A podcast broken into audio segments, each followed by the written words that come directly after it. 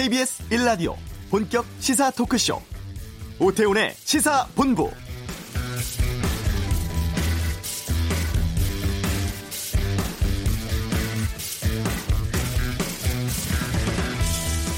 폼페이오 미 국무장관이 이번 주 뉴욕에서 김영철 북한 노동당 부위원장과 만날 것이라고 밝혔습니다.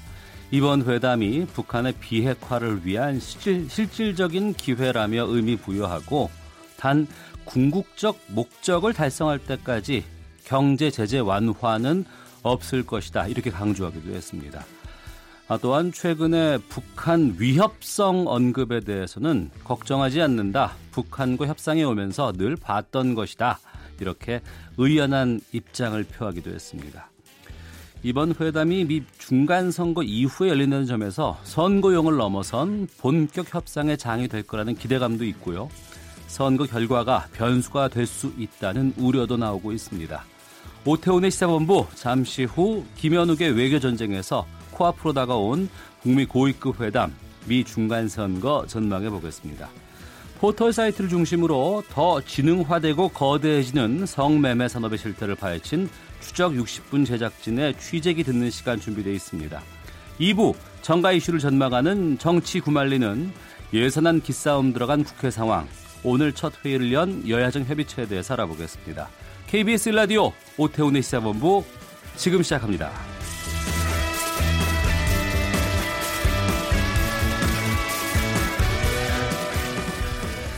자, 이 시각 가장 핫하고 중요한 뉴스를 정리합니다. 김기화 기자의 방금 뉴스 KBS 보도국 김기화 기자 어서 오십시오. 안녕하세요. 오늘 국회에서 정부 예산안 심사 시작되죠. 네, 나라 살림 470조 원. 어, 이, 이 예산에 대한 심사를 하는데요. 국회는 오늘 이 예산 결산 특별위원회를 비롯해서 뭐 기재위, 법사위 이런 상임위 열어가지고 어, 예산을 심사를 하고 있습니다. 어, 이낙연 국무총리는 이 예결위 전체 회의에서 지금 투자와 고용 위축, 고령화, 저출산 이런 구조적 위협이 있고 여기다가 미중 무역 분쟁 등 이 대외 불확실성도 커지고 있다라면서 확장적인 예상 편성이 필요하다라고 주장했습니다. 정부가 내년 해야 할 일을 어, 예산안에 담고자 했다라면서 정부는 이 국회 예산 심사에 성실히 임하겠다라고 말했습니다. 어, 더불어민주당은 내년 예산안이 문재인 정부가 사실상 처음으로 편성한 어, 예산안이니까 정부안 유지에 총력을 기울이겠다 이런 입장을 밝혔습니다. 특히 남북 경협 예산 한 푼도 깎을 수 없다. 절대 사수하겠다. 이런 입장을 재차 강조했습니다. 네. 야당이 지적하는 부분은 어느 쪽이에요? 네, 야당은 역시 남북 협력 사업 그리고 이 공공 일자리 사업 예산을 대폭 삭감하겠다. 이렇게 벼르고 있습니다. 어, 자유한국당 김성태 원내대표는 이 삭감한 재원을요, 어, 아동수당 100% 확대, 그리고 출산상 장려금 2천만 원 지급 등 저출산 보육 예산으로 돌려서 활용하는 것이 더 좋을 것 같다라고 말했습니다. 바른미래당의 김관영 원내대표도요, 정부 특수활동비와 성과 없는 일자리 예산, 또 공무원 증원 예산 같은 이런 예산 등 12조 원을 모두 삭감하겠다라고 밝혔습니다. 네. 그리고 여야정 상설협의체 첫 회의 열렸죠. 네, 그러니까 이게 문재인 대통령 그리고 여야 5당 원내대표가 모여가지고 국정 현안을 좀 얘기하는 그런 회의입니다. 여야정 상설협의체라고 부르죠. 오늘 오전에 청와대에서 열렸는데요. 어, 문 대통령과 여야 원내대표들이 국회에서 계류 중인 내년 예산안 그리고 각종 민생 현안 등을 놓고 의견을 교환했다고 합니다. 이 자리에서 문 대통령은 이 민생 경제 개선을 위해서 마련된 예산안 그리고 각종 법안에 대해서 좀 협력을 해달라. 동시에 이 판문점 선언 비준 동의안 처리 등 한반도 평화 체제 구축을 위한 국회 차원의 어, 지원이 필요하다 이렇게 요청한 것으로 들렸습니다. 어, 야권 일각에서는요 현 정부의 이 소득 주도 성장 기조 아, 좀 아닌 것 같다. 이런 비판도 어, 제기됐다고 하네요. 오늘 회의에서 논의된 내용 그리고 합의된 사항은요. 어, 청와대 대변인과 각 원내대 대변인들의 혈, 협의를 거쳐서 어, 발표될 네. 예정입니다. 예.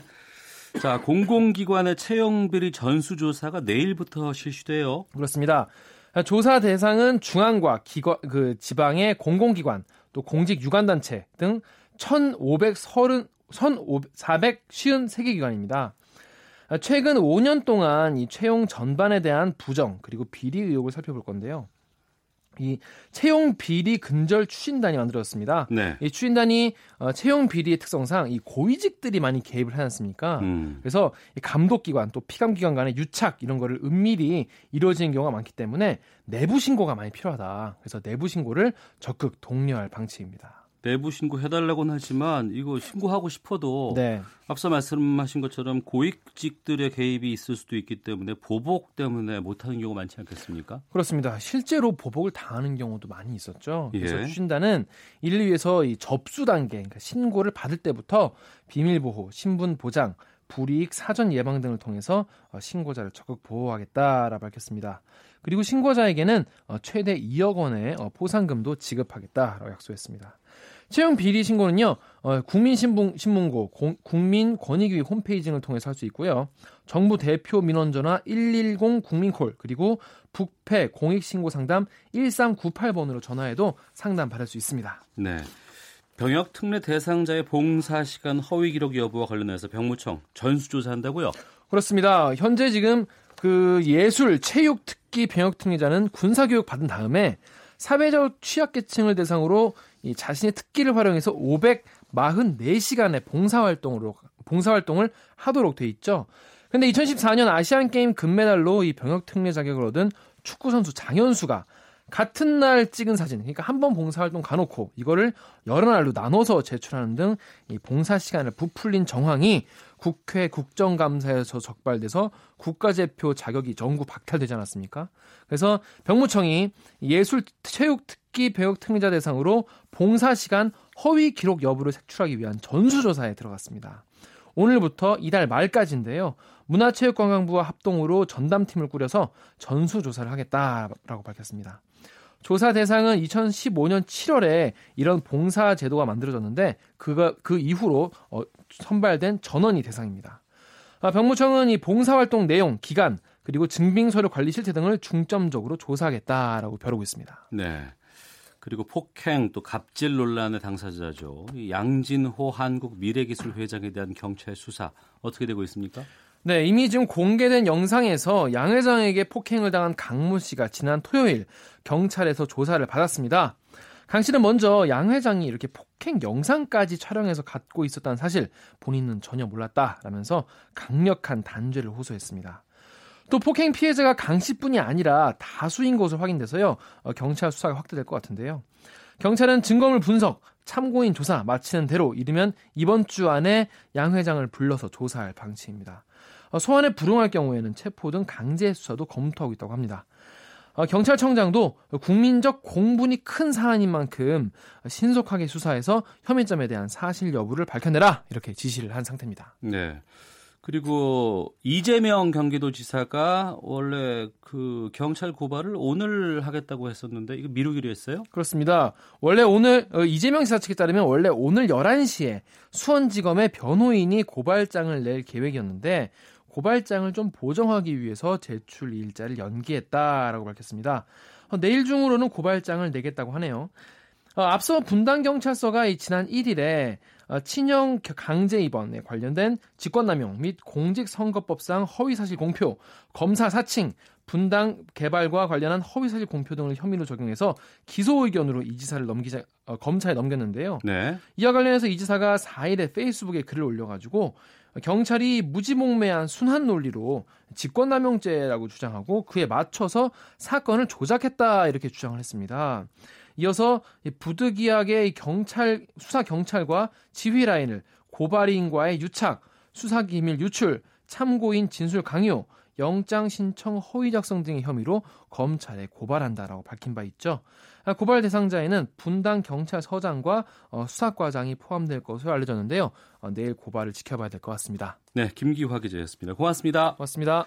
자, 이 시각 교통 상황 살펴보겠습니다. 교통정보센터의 이송희 리포터입니다.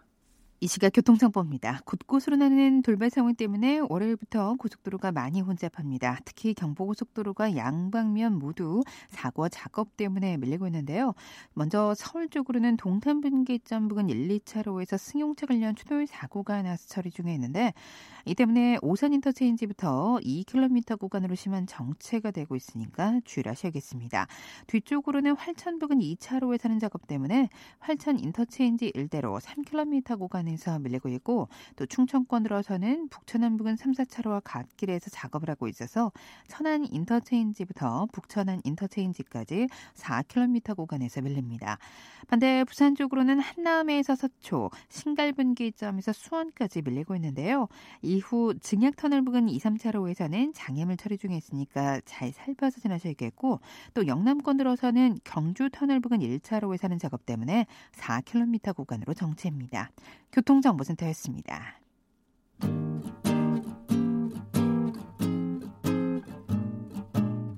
KBS 1라디오 오태훈의 시사본부 여러분의 참여로 더욱 풍성해집니다.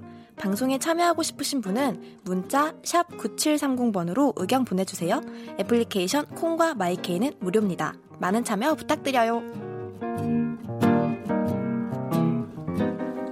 온라인을 떠들썩하게 했던 이른바 유흥탐정 운영자가 검거됐습니다. 이 유흥탐정과 함께 뜨거운 감자로 떠오른 것이 이른바 성매매 업소의 데이터베이스인데요. KBS 시사교양 프로그램이죠. 추적 60분에서 이, 이 부분에 대한 것을 취재를 했다고 해서요. 저희 추적 60분 이은규 PD와 함께 좀 자세한 이야기를 나눠보겠습니다. 어서 오십시오. 네, 안녕하세요. 추적 60분 이은규 PD입니다. 네. 유흥탐정 운영자가 이제 구속이 됐어요. 유흥탐정은 남자친구나 어, 내 남편이 유흥업소를 갔는지 확인해주겠다 이런 건데 근데 그 이후에도 다른 유사 탐정들의 업체가 생겨나고 있어요? 예, 그렇습니다. 제가 지난 주말에도 한번 예. 계속 영업 중인지 인터넷에서 검색을 해서 해당 뭐 아이디를 통해서 텔레그램으로 접촉을 했을 때 네. 아직도 조회가 가능하다고 답을 어. 받았습니다. 아 그래요? 이 업체들을 유흥 탐정은 이런 정보를 어떻게 확인할 수 있는 거예요? 네. 일단은 간판 없이 회원 중심으로 운영하고 있는 불법 성매매 업소, 그러니까 음. 소위 주거용 오피스텔이라든지 네. 뭐 그런 곳에서 운영하고 있는 업소들을 경찰들의 단속을 피하기 위해서 그 저, 예약을 걸려온 전화번호가 경찰인지 아니면 손님인지 구분해야 하는 네. 그런 작업이 필수적입니다. 음. 때문에 그들끼리만 영업용 어떻게 보면 노하우죠. 네. 그런 걸 위해서 만든 데이터베이스가 있는데 어. 그 데이터베이스에 전화번호를 기준으로 이 사람이 언제 어떻게 업소에 출입했다라는 기록이 남게 되고 예. 그 기록을 확인할 수 있는 것이 이제 그들끼리의 노하우였는데 아. 이것을 역으로 이용해서 여성들을 상대로 이제 조회 기록을 해준다라고 어. 이제 나왔던 것이 이제 유흥탐정입니다. 예. 그러니까 하- 한동안 뉴스에 크게 보도가 됐던 그 유흥탐정의 운영자는 잡혔는데 그 이후에 그러면 이 데이터베이스가 지금도 유통이 되고 이걸 통해서 누군가의 정보들을 교환하고 있다는 얘기예요? 예, 이거는 실시간으로 어. 확인이 가능한 어플리케이션의 형태로 만들어져 있기 때문에 네. 업소 관계자라면은 어. 현재도 다 조회가 가능합니다. 어. 그 유흥 탐정이 사용한 데이터베이스의 그 숫자가 1,800만이요? 네, 그 어플리케이션 내에 등록되어 어. 있는 숫자가 1,800만 개 정도라고 지금 알려져 있습니다. 우리나라 인구를 5천만이라고 규정을 하고 남자 여자 반반씩 나누고 또 학생들 어린이들 청소년들 빼고 그러면은 이게 거의 성인만 추린다고 하면 작은 숫자가 아니거든요. 음, 물론 그 안에는 중복된 숫자도 있고요. 어. 그리고 경찰 단속 번호도 굉장히 많이 되어 있기 때문에 음. 정확한 수치가 몇 명이다 정도는 나오지는 않지만 네. 일단은 등록되어 있는 숫자가 1,800만 건이라고 경찰 수사 결과 나왔습니다. 그러니까 중복될 수는 있지만 등록되어 있는 전화번호 수는 1,800만 개다. 어. 이 성매매 데이터베이스는 이게 어떻게 생긴 거예요?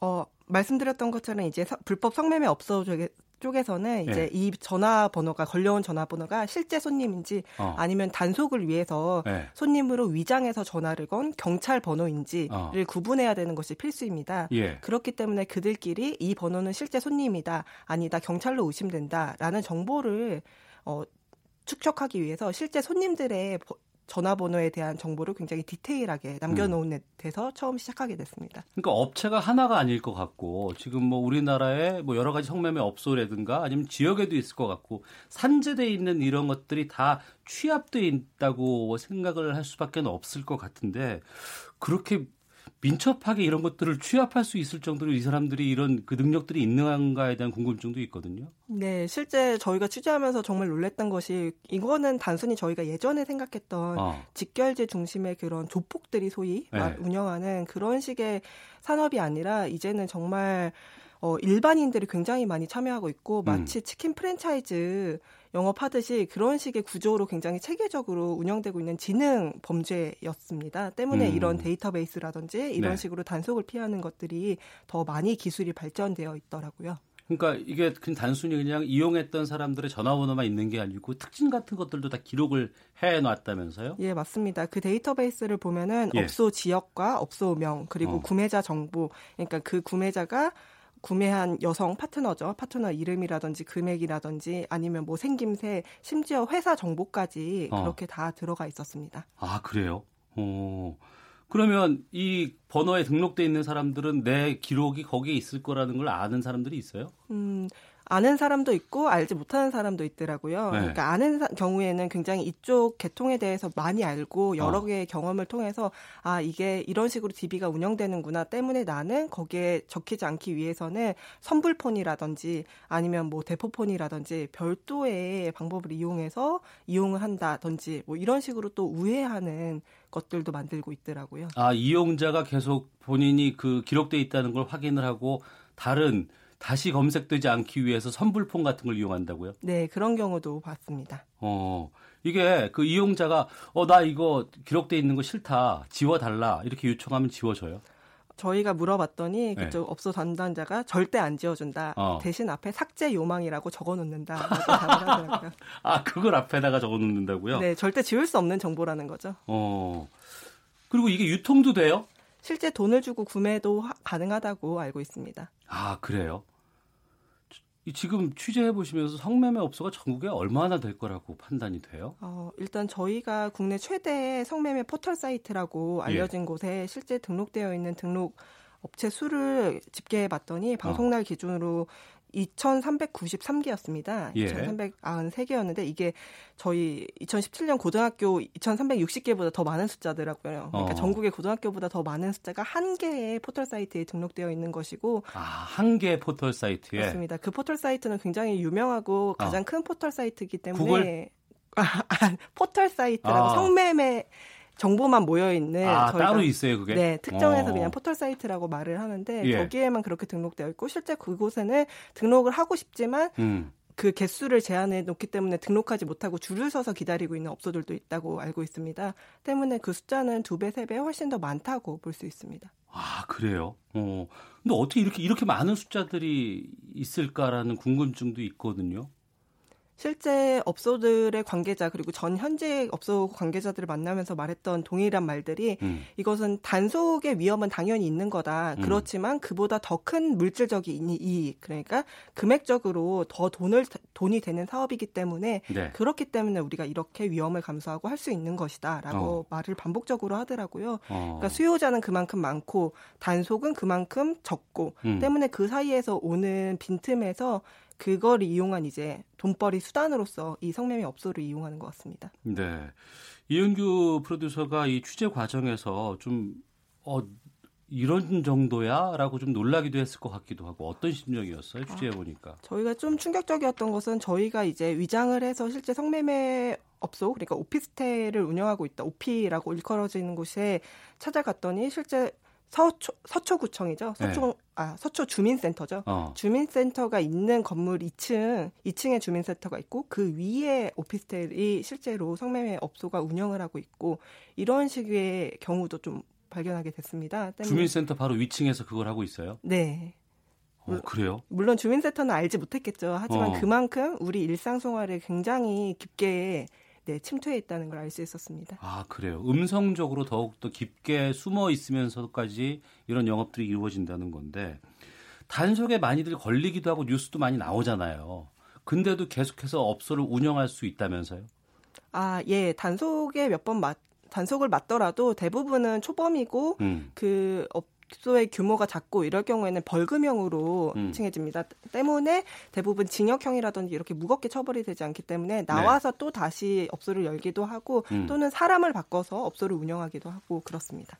이번에 경찰 대동에서 같이 취재도 하셨죠. 네. 어, 그리고 방금 말씀하셨던 것처럼 걸려도 다시 또 이런 운영을 계속한다고 하는데 뭐 처벌이라든가 단속 과정에서 좀 너무 허술하지 않나 이런 생각은 안 해보셨어요? 음, 실제 경찰 어, 수사기관에서도 굉장히 어려움을 많이 호소하는 것이 예. 어쨌든 이것은 제한된 예산과 인력으로 이 수많은 업소를 잡기가 어렵다. 어. 그리고 현장 중심의 단속 현장 중심의 단속 위주로 수사가 이루어지기 때문에 음. 사실 그들이 이런 식으로 어 경찰 전화번호를 미리 알고 차단을 하는 식의 굉장히 지능적인 방법을 사용하다 보면은 네. 현장을 단속하는 것은 굉장히 어렵습니다. 음. 때문에 현장 단속이 아니라 그 윗단에 있는 이런 수요를 차단하는 이런 포털 사이트라든지 아니면 조직적으로 운영하는 알선 업자든지 이런 식으로 차단하는 것이 필요한데 아직까지는 굉장히 경찰들이 어, 건바이 건 그리고 음. 현장 중심의 단속을 하다 보니까 네. 네, 저희에게는 굉장히 부족하다라고 많이 보일 수밖에 없는 상황인 것 같습니다. 그 2천여 개 사이트가 모여 있고 또 그 등록하고자 기다리는 대기업체도 많다고 하는 그 포털 사이트에 대한 단속은 안 되고 있나요? 어, 지난 9월 17일 시민단체에서 이제 그 포털 사이트를 중심으로 주요 10개 포털 사이트에 대해서 공동 고발을 진행을 했고 그에 예.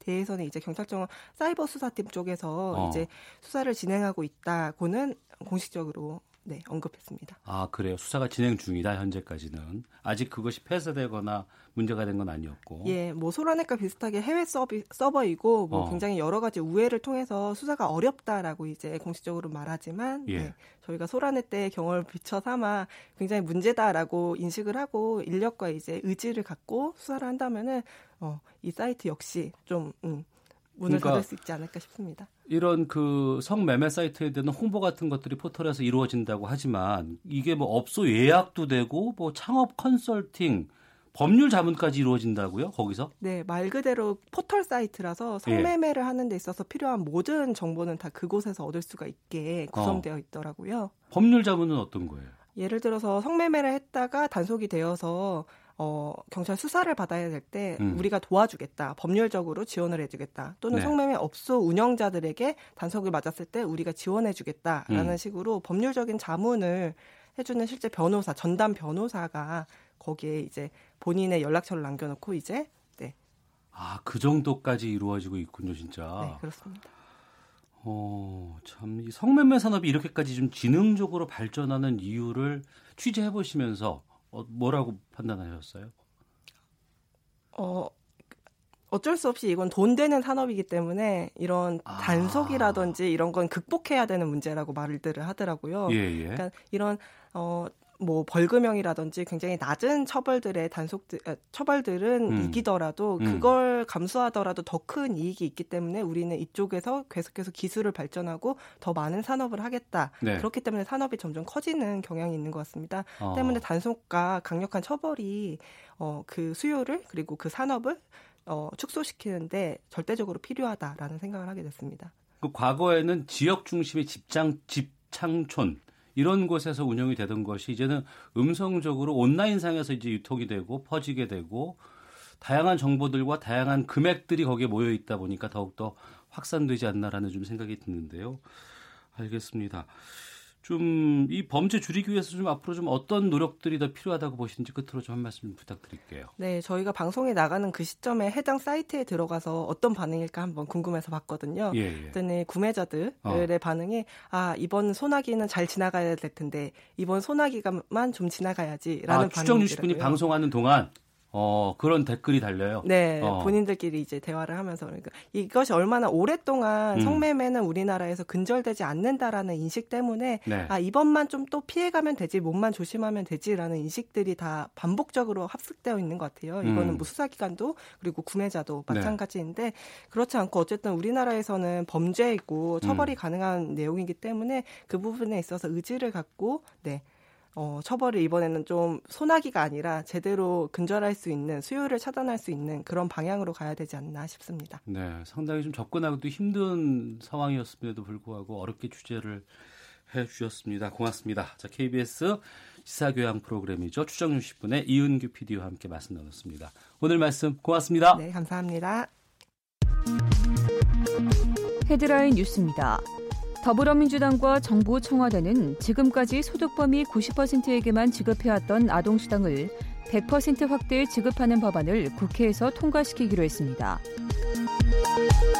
국회는 오늘부터 정부가 제출한 470조 원 규모의 내년도 예산안에 대해 본격적인 심사에 들어갔습니다.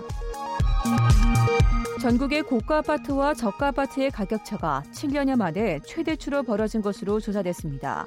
경기도와 지방광역시를 중심으로 고가 아파트 가격이 많이 오르면서 양극화가 심화된 반면 서울은 강남권 고가 아파트 가격이 약세를 보이면서 가격 차이가 오히려 줄어든 것으로 조사됐습니다. 보건복지부는 오늘 12일과 13일 전국에서 장애인 전용 주차구역 불법 행위를 집중 단속한다고 밝혔습니다. 올여름 기록적인 폭염으로 전력 공급에 차질을 걱정했었지만 가을에 접어든 이후에는 남아도는 발전 설비 용량이 사상 최고치를 기록한 것으로 나타났습니다. 지금까지 헤드라인 뉴스 정한나였습니다.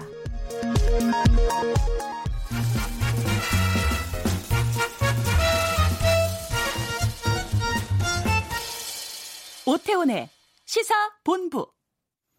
네, 나의 카운터파트인 북한의 2인자와 대화를 곧 갖게 될 것이다. 폼페이오 국무장관이 인터뷰를 통해서 밝힌 내용입니다.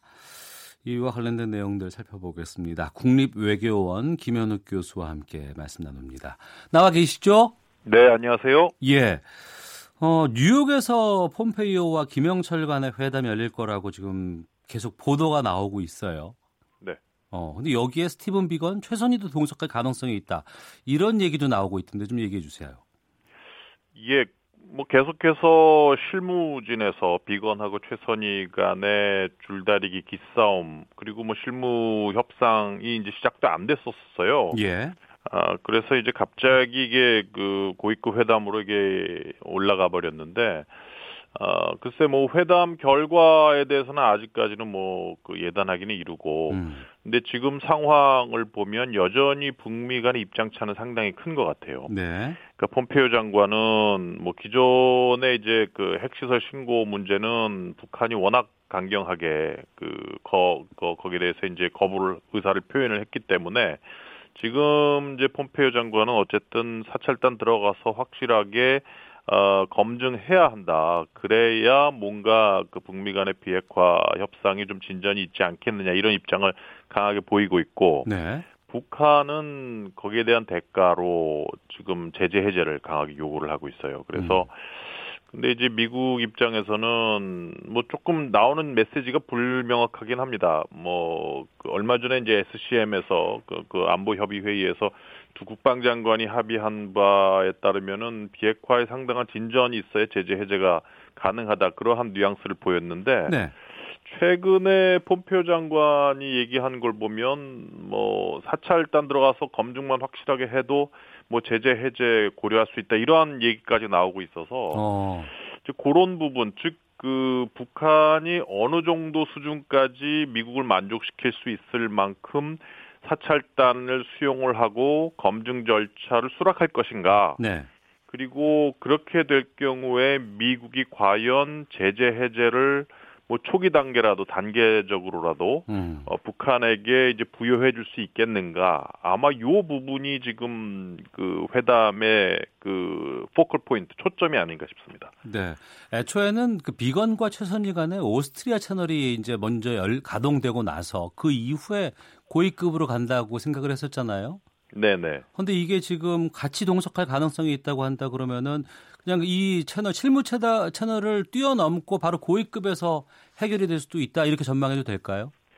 그렇죠. 지금 실무 협상이 열리지 않고 있고 계속해서 그 디테일한 부분, 그 세부 사항에 대해서 어 북미 간의 입장이 계속해서 첨예하게 부딪혔었거든요. 예. 그렇기 때문에 결국은 다시 폼페오 장관이 등판을 한 거고 음. 그래서 고위급에서 뭔가 통 크게 다시 한번 딜을 해보자라는 차원이 이번에 이제 고위급 회담의 의미라고 보여지고 네. 그렇다고 한다면 지금 속도를 빨리 내야 되거든요 미국 입장에서도 북한 입장에서도 음. 어, 자칫 잘못하면 물론 이제 그 얼마 안 남은 이제 내일이죠 당장 중간 선거의 결과를 봐야 되겠지만 예. 만약 결과가 트럼프 정부에게 유리하게 호의적으로 나오지 않으면 예. 지금 상황에서 북미 간에 뭔가 딜의 협상의 결과를 낼 수 있는 시간은 12월 30일까지예요. 어. 내년이면은 선거 결과에 따라서 그 국회의원들의 어떤 그 어떤 뭐랄까요? 그 다 바뀌거든요. 예. 새로 새로 들어선 국회의원들이 다 들어가게 되고 만약에 지금 예상대로 하원에서 이제 민주당이 그 우세를 보인다. 그러면 이제 내년부터는 하원이 다수당인 하원에서 이제 민주당이 다수당이 돼 버리기 때문에 네. 뭐 빨리 서둘러야 되는 그러한 입장이란 말이죠. 음. 그렇게 되면 어쨌든 그 비건과 최선희까지 끼어서 네. 뭐 폼페이오급에서 합의를 보고 거기에 따라서 구체적인 사찰단이 들어가서 어떻게 검증할 것인가까지도 이번에 아마 같이 논의가 되지 않을까 싶어요.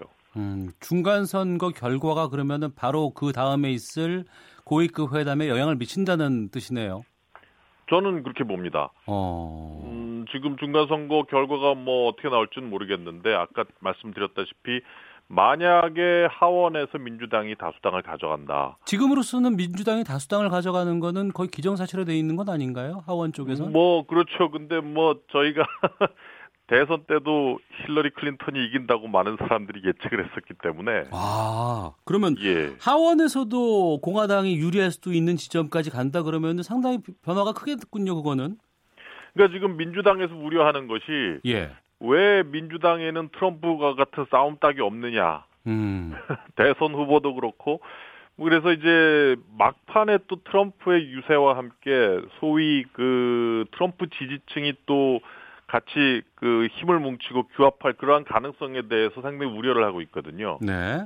물론 이제 뭐 별 큰 어, 일이 없으면 예상대로 하원을 민주당이 가져갈 것이다라는 예측이 크지만 네.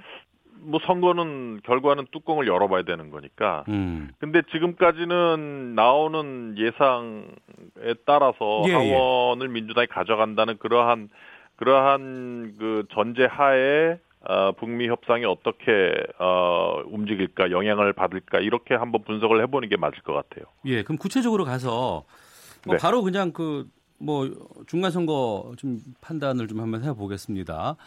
상원 하원 각각 몇석 정도 공화당 민주당이 가져갈 것으로 예측 아 예측이라고 하면 어떨까? 전망 어떨까요?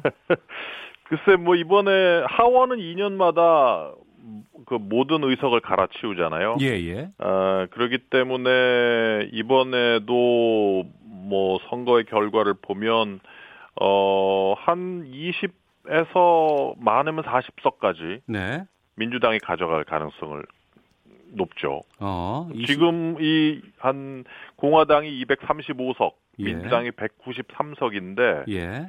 아, 민주당이 한 215석에서 230석까지 갈 가능성이 높다. 음. 뭐 다수당이 되는 거죠. 네. 근데 상원 같은 경우는 이제 3분의 1, 총 이제 100석 중에 이제 3분의 1, 35개 지역구에서 선거를 치르는데, 음. 어, 뭐 지금과 같이 공화당이 51대 49, 뭐 아니면 50대 48, 뭐 이 정도의 근소한 다수당을 지킬 것이다. 이게 지금까지 나오고 있는 예상입니다. 네. 그 여당 쪽에서 하원을 같이 가져가는 경우는 거의 없다고 들었어요. 잘 흔치 않는 경우라 그래서 트럼프 입장에서도 하원 쪽은 내가 여- 뭐 약세거나 열세인 건 충분히 알고 있고 네. 이걸 인정하고 판단하는 것이 아닌가 싶은데 혹시 하원 쪽에서의 변화도 지금 감지가 되고 있습니까? 어떤 변화 말씀이시죠? 이를테면 공화당 쪽에서 조금 더 아, 공, 화당이 계속해서 수성할 네. 다수당을 수성할 가능성. 글쎄 지금 막판에 그 접점 그 접전 지역이 점점 늘어나고 있다 그래요. 어, 어, 근데 이제 뭐 접전 지역이 늘어난다는 게 뭐 트럼프에게 반드시 좋은 거는 아니거든요. 기존에 공화당이 우세 지역이었던 그 지역구가 점점 접전 지역으로 변한다는 거는 하원에서 더 큰 의석을 뺏길 수 있다 공화당이 트럼프가 음, 네. 그런 전망이 나오고 있기 때문에 지금으로서는 뭐 하원에서 별 이변이 없는 한 민주당이 다수당을 가져갈 거다 이런 예상이 많은 게 사실입니다. 네. 이 결과는 언제쯤 나올 수 있을까요? 이게 다? 음, 내일 우리나라 시- 우리나라 시간으로 하면은 뭐 내일 한 오후 늦게 예. 는 거의 다 나오지 않을까요? 내일 오전이면은 벌써 미국 시간으로는 선거가 거의 다 끝나가는 오후일 테고 음. 음, 선거 끝나고 이제 개표가 시작이 되면 뭐 한 한 서너 시간 정도 있으면 거의 윤곽이 드러나니까 네. 우리나라 시각으로 내일 한 오후 정도, 오후 1시, 2시 그쯤이면은 뭐 대충 윤곽, 윤곽이 드러날 것 같아요. 네. 그 결과를 보고서 고위급 회담을 들어가기 때문에 네. 그 회담도 상당히 좀 예, 예. 저희가 예의주시를 좀 해야 될 것 같고 네, 네. 중국과 북한의 관계도 좀 짚어보겠습니다. 루캉 중국 외교부 대변인이 시진핑 주석이 이른 시일 내에 북한 방문의 가능성 이 부분을 내비쳤는데 어, 지난번 그 방북 원래 이제 구구절에 방북할 거다 이런 얘기 있었는데 그 무산됐고 실제로 시진핑 주석이 방북 간다고 하면 네. 미국은 좀 불편하지 않을까 싶은데요.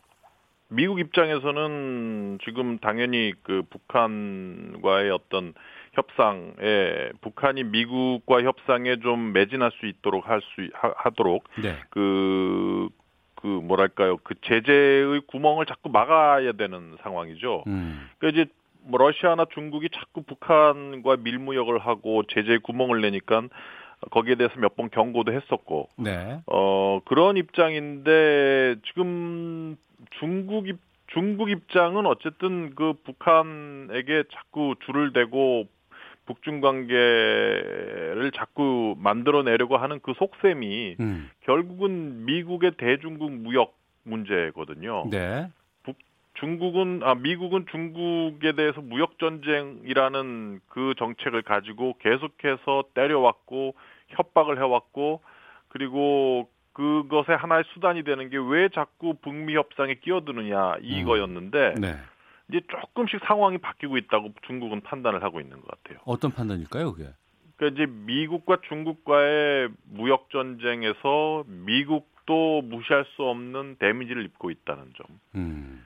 뭐 중국이야 뭐 일찌감치 당연히 데미지를 입고 있었는데 이제는 미국과 중국이 뭐 G20에서 무역과 관련해서 합의를 할 수 있다 이러한 얘기가 들리기 시작을 하고 그게 예. 첫 번째고 그래서 이제 중국 입장에서는 이제는 본격적으로 북한과 중국과의 관계를 좀 복원시켜서 뭔가 그 한반도 문제에 있어서 중국이 뭔가 주도적인 입장을 가질 수 있는 그러한 때가 왔다고 생각을 하는 거예요. 음. 무역 전쟁에 대한 피해를 미국도 입고 있으니 네. 단 이제 과거처럼 중국이 무역 전쟁의 유, 다, 유일한 피해자는 아닌 그러한 상황이 왔기 때문에 좀 더 본격적으로 이제 한반도 이슈에 아, 발을 디디기 시작하는 그러한 입장이고 그리고 또 하나는 아마 시진핑 위원장도 이제는 조금 깨달았을 것 같아요. 지난번에 그 트럼프가 그 자꾸 북미 협상에 20초 내로. 정리해 주셔야 돼요. 예, 예. 시간이 없어서. 예.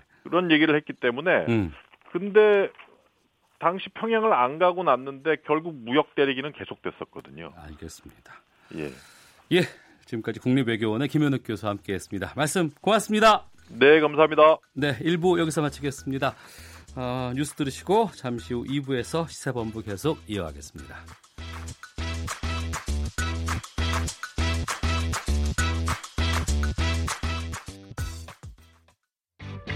야, 아 왜? 점심시간에 뭐하냐? 자야지. 야, 그러지 말고 이거 한번 들어봐. 아, 뭔데? 지금 당장 라디오를 켜봐 나른한 오후 깨울 시사 토크쇼 모두가 즐길 수 있고 함께하는 시간 유쾌하고도 신나는 시사 토크쇼 오태훈의 시사본부. 네, 오태훈의 시사본부 2부. 오늘은 좀 특별한 인터뷰로 시작을 하겠습니다. 아, SNS상에서 한동안 큰 관심이 된 분인데요.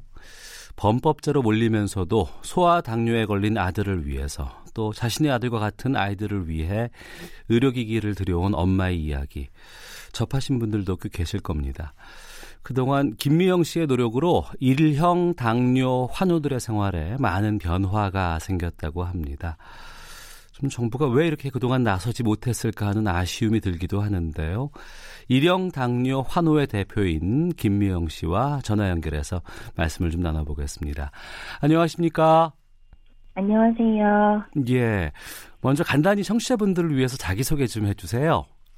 아, 10살, 5살 남자아이를 키우고 있는 평범한 엄마고요. 예. 첫째가 4살 때 일형당뇨를 진단받아서 지금은 아이 덕분에 일형당뇨병 환우의 대표를 맡고 있습니다. 그러면 아이가 4살 때 진단을 받았으니까 벌써 6년째 계속 지금 이 어, 질환과 관련돼서 활동을 해 오셨겠네요.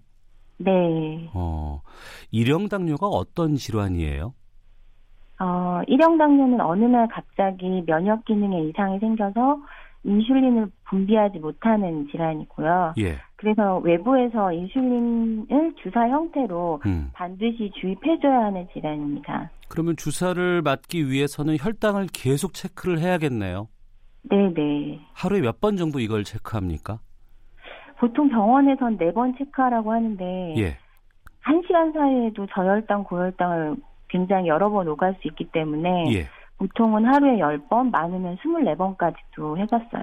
24번이면 30분 단위로 한 시간. 계속 예, 잠도 한못 시간에 자고. 한 번. 예. 어.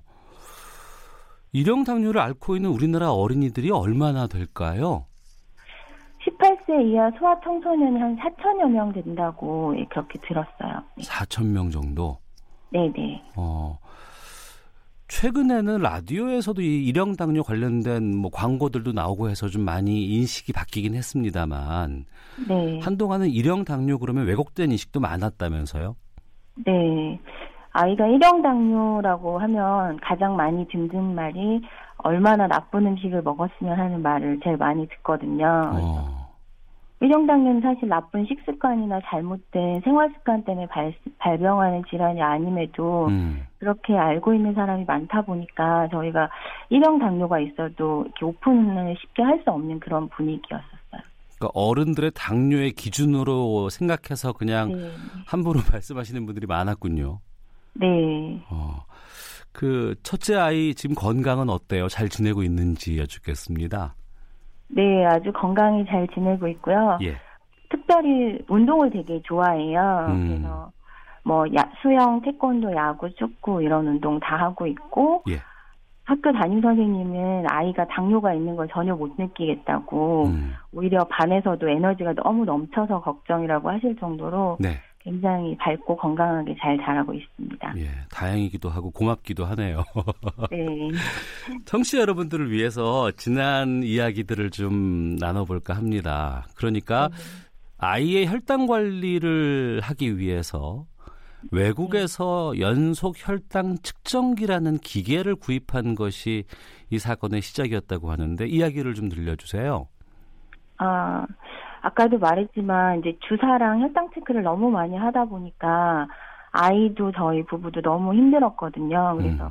해외에서는 어떤 방식으로 혈당 관리를 하는지 궁금해서 이제 알아보니까 연속 혈당 측정기라는 게 있었고 음. 그걸 한국에 들여와서 어, 아이가 학교를 가거나 어린이집에 갔을 때 원격에서 아이의 혈당을 모니터링 할 수 있는 그런 스마트폰이랑 연동을 하게 됐어요. 예. 그래서 저희가 사용해 보니까 너무 편하고 아이도 굉장히 소극적 그때 당시엔 소극적이었는데 굉장히 밝아지더라고요. 그래서 음.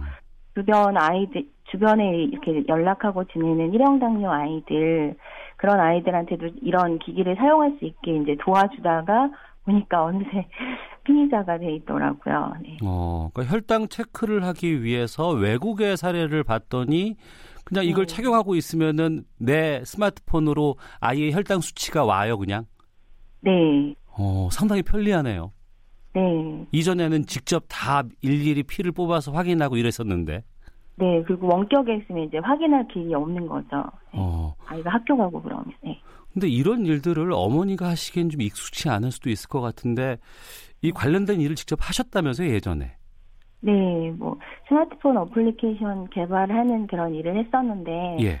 뭐 그걸 제가 다 이런 시스템 자체를 제가 구축한 건 아니고 어. 해외에 보면 이미 open source나 연동 방법들이 다 나와 있거든요. 예. 그러니까 그걸 보고 제가 먼저 공부하고 아무래도 IT적인 지식이 없는 일반 부모님들은 접근하기 어려우니까 음. 그런 부분을 이제 가르쳐 주고 도와드렸었던 거죠.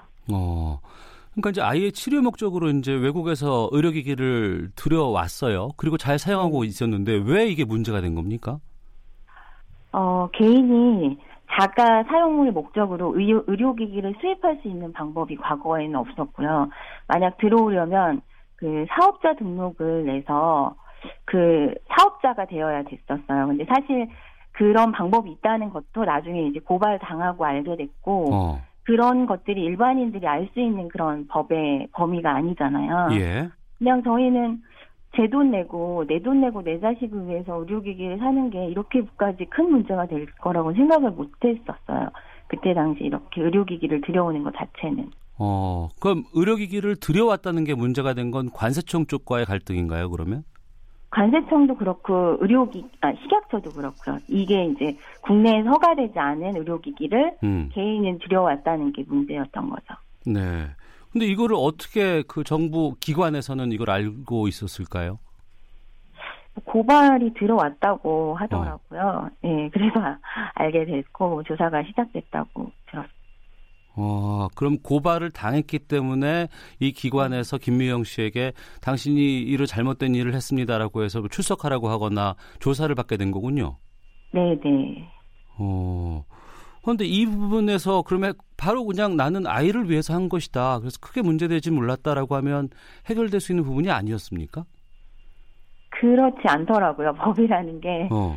뭐, 네, 이미 고발이 들어온 이상 네. 뭐 관세청이나 식약처에서는 조사를 할 수밖에 없고 어. 뭐 이렇게 어떤 사람의 사정이나 이런 거를 이제 정상 참작할 수 있는 데는 검찰이지 예. 이런 식약처나 관세청에서 정상 참작을 해서 이걸 뭐 선처해 준다거나 그럴 권한이 없다고 하더라고요. 음, 수입 과정에서 문제가 있었고 또 식약처와는 어떤 문제가 또 생긴 거예요? 어, 수입 과정도 문제인데 제가 이제 아까 원격에서 스마트폰으로 혈당을 관리하려면 예. 그냥 됐던 건 아니고 블루투스 기능이 탑재된 음. 조그만 하드웨어가 필요했었어요. 네. 그래서 그 하, 하드웨어를 제가 이걸 만들었는데 그게 어 무허가 의료기기를 제조했다는 혐의를 받게 됐고 또 이걸 동일한 이제 일형당뇨 부모들이나 일형당뇨 환우들한테 알려준 이, 사- 이, 이 행위는 어 무허가 의료기기를 광고했다는 혐의를 받게 된 거예요. 아이고. 네. 어. 그래서 뭐 사실 뭐 제가 수입을 해서 뭔가 법을 어긴 거는 뭐 어쩔 수 없다고 치더라도 예. 무허가 의료기기 제조나 광고 혐의는 굉장히 좀 억울했었어요. 저희의 사, 사정을 전혀 고려하지 않고 너무 법을 확대 해석한 그런 형태여서 어. 많이 억울했었죠. 네. 그 혐의 내용만 보면 제목만 보면 무허가 의료기기 제조 혐의, 무허가 의료기기 광고 혐의. 상당히 엄청난 혐의가 있는 것처럼 보여지는데 사실 말씀을 들어보니까 당연히 저라도 이 상황이 처해지면 이걸 할 것 같거든요. 네. 어. 그런 이제 내부 사정을 저는 고려하지 않- 않았던 게 예. 저희로서 좀 많이 속상하고 억울했던 것 같아요. 어. 그 조사 과정에서도 많이 좀 힘든 일을 겪었을 것 같기도 하고 네. 네. 그게 이제 검찰에 송치가 됐고 네. 법적 절차는 어떻게 마무리됐습니까? 어, 기소유예로 이제 불기소 처분을 받았고 예. 오히려 검사님들은 제가 검사님도 보면데 검사님들 오히려 이 사건에 대해서 자세히 더 알고 계셨고 음. 조사할 때도 좀 강압적인 분위기가 아니라 네. 굉장히 부드럽게 또 이해한다 이렇게 말씀해 주셔가지고 음. 예, 더 편하게 조사를 받았던 것 같아요. 네. 그리고 나서 이 연속 혈당 측정기가 국내 시판이 가능하게 됐다면서요? 네 네. 그 이야기를 좀 해주세요. 아, 저희 첫째 아이가 2015년 3월부터 이런 기기를 사용했거든요. 예. 처음에는 미국에서 이런 기기를 들여오면서 어, 우리 국내엔 이런 게 파- 판매가 안 되니까 국내에도 판매하게 해달라라고 해서 1년에 한 두세 차례 그 제조 회사에다가 메일을 계속 보냈었어요. 음. 근데 국내는 일형 당뇨 인구가 너무 적어서 시장성이 부족하다고 매번 부정적인 답변이 돌아왔거든요. 업체 쪽에서. 네, 네. 이제 관세청 조사를 받고 이제 우리가 이렇게 힘들게 사용해서 고발도 당하고 그렇게 됐다라고 메일을 보내자 보내니까 그 제조사에서 굉장히 안타까워하고 음. 바로 본사 부사장이 한국에 오셨어요. 어. 네, 그렇게 해가지고 이제 그 뒤로도 한 1년 동안 네. 한 다섯 여섯 차례 고- 본사 부회장이 오셔가지고 음. 그 수입하는 절차나 뭐 이런 것들을 다 이렇게 마련을 해주셔가지고 음. 올해 7월 31일 날 허가를 받았거든요. 이 기기가 시작 예, 예. 허가를 받고 11월 1일부터 판매가 되기 시작했어요. 아, 지난주부터 네. 판매가 이제 본격적으로 우리나라에서도 이제 구입할 네. 수 있게 됐는데 네. 참 대단하십니다. 그러니까 안으로는 우리나라 법을 바꾸고 바꾸기까지 된 거고 그러니까 밖으로는 그 해외 업체를 설득한 거 아니에요. 네. 아마 저희가 좀 불쌍하게 생각이 됐나 됐다고 생각이 들어요. 네. 예. 가격도 하락시키셨습니까, 혹시? 가격 하락이라기보다는 예. 그냥 저희가 이 뭐 유통 단계 의료기기 저희가 이제 이런 조사를 받다 보니까 의료기기 관련된 기기들이 굉장히 중간 유통 단계가 많이 있더라고요. 그러면서 음. 그쪽 중간 유통 단계 마진을 가져가면 결국 저희가 비싸게 살 수밖에 없잖아요. 그렇죠. 저희가 그 제조 본사에 제조사에다가 중간 유통 과정을 뺀 그런 업체를 수입 업체를 선정해 달라라고 어. 그렇게 요청을 하고 저희가 뭐 국내 의료기기 업체 그런 시장 조사 분석이나 이런 것들도 영문으로 다 번역해서 예. 전달하고 그랬었죠. 네. 훌륭한 일을 하셨습니다. 정말 고맙다는 말씀을 좀 드리고 싶은데 문재인 대통령도 만나셨어요? 네. 어떤 계기로 만나셨습니까? 어, 저희의 이런 좀 억울한 일이 이제 대통령께도 전해져서 음. 의료기기 규제 혁신 현장에서 이제 저희 사례를 발표 대통령께서 발표하시고 앞으로 이렇게 저희처럼 억울한 일이 없도록 하겠다 네. 그렇게 하는 그런 행사장에서 이제 저희를 불러주셔서 음. 참석하게 대통령께서 뭘 하셨어요? 어, 미안하다고 하시고 앞으로는 이- 그렇게 이런 일이 없도록 하시겠다고 어. 네, 말씀해 주셨어요. 예. 어, 정부가 올해 7월부터 그러니까 네. 바뀐 게 환자의 요청이 있으면 식약처 산하에 어, 관련 기관이 의료기기를 직접 수입해서 환자에게 제공하기로 했다고 바뀐 걸로 알고 있습니다. 네네. 이 환자 요청이 있다면 이 부분이 생긴 것이 좀 많이 도움이 되는 겁니까? 네, 기존에는 아예 법이 없었으니까 어. 개인 사용자들이 이- 이런 의료기기를 수입하는 법이 없었기 때문에 네. 이제 절차가 간소화되고 저희를 위한 법이 마련된 거는 굉장히 좋은데 음. 사실 그 절차가 저희가 느끼기만큼 간소화되지는 않았거든요. 근데 어, 그건 이제 어쩔 수 없는 절차라고 하시니까 저희가 따를 수밖에 없는 것 같고 네. 또 앞으로 좀 추가로 논의되어야 되는 부분들이 많이 있어요. 지금은 아예 없던 것들이 새로 만들어진 거라서 음. 그래서 공청회나 간담회 같은 것들을 좀 많이 하고 있거든요. 그래서 네. 저희 의견도 많이 전달하고 그렇게 하고 있습니다. 건강보험 관련해서도 변화가 있었다면서요. 네, 네. 내년 1월부터 저희가 사용하고 있는 연속 혈당 측정기 센서의 70%를 건강보험공단에서 급여로 지원해 주기로 결정이 됐어요. 그러면 30%만 본인 부담만 내면 되시는 거군요. 네, 네. 이전보다는 많이 좀 획기적으로 개선이 된 건데 네. 이런 문제가 발생하면 평소에도 적극적으로 나서서 해결하시고 그러셨어요. 어떠셨어요? 네, 저는 약간 좀 적극적으로 문제를 해결하는 형인 것 같아요. 지금 다른 일도 그렇고. 근데 어. 이번 일은 특히 또 제 일이 아니고 음. 아이들이 걸린 무- 문제다 보니까 뭐 네. 굉장히 급했고 하- 사실 뭐 이것저것 법을 찾아볼 시간이 없었던 것 같아요. 그래서 음, 그런 것들을 검토하지 못한 게 좀 안타깝긴 하지만 그냥 제 성격상 네. 예, 어려운 문제가 있으면 바로 해결해야 직성이 풀리는 성격이라서 음. 그렇게 좀 진행했던 것 같습니다. 네. 확인하지 못했다고는 하시지만 아이 문제가 걸리면 그 확인할 시간이 어디 있어요? 바로 해야죠. 네. 그 부분 때문에 많이 근데 지금은 좀 많이 개선이 돼서 다행입니다만 그 동안 네. 뭐 조사받고 법적 싸움 벌인다는 거 엄청난 스트레스 같은데 어머님 건강은 네. 괜찮으세요? 아, 제가 그 악몽을 되게 많이 꿨어요. 조사받는 1년 3개월 동안 예. 악몽을 많이 꿔서 이빨이 막 흔들려서 나중에 이제 조사 결과가 끝 나오고 음. 병원에 갔더니 뭐 이빨을 다 발치해야 된다고 하더라고요. 그래서 지금 어. 치과 치료도 받고 있고 흰머리도 굉장히 많이 늘어서 예. 예, 그래서 거의 반백발이 돼가지고 어. 40대 초반인데 네. 그래서 지금은 좀 건강을 신경 쓰면서 예. 네, 좀 도- 건강을 돌보고 있는 편이에요. 음, 큰 힘이나 큰 기관과 어떤 개인이라든가 작은 분들이 좀 싸운다는 게 얼마나 힘든 일이라는 건 저도 좀 잘 알고 있거든요.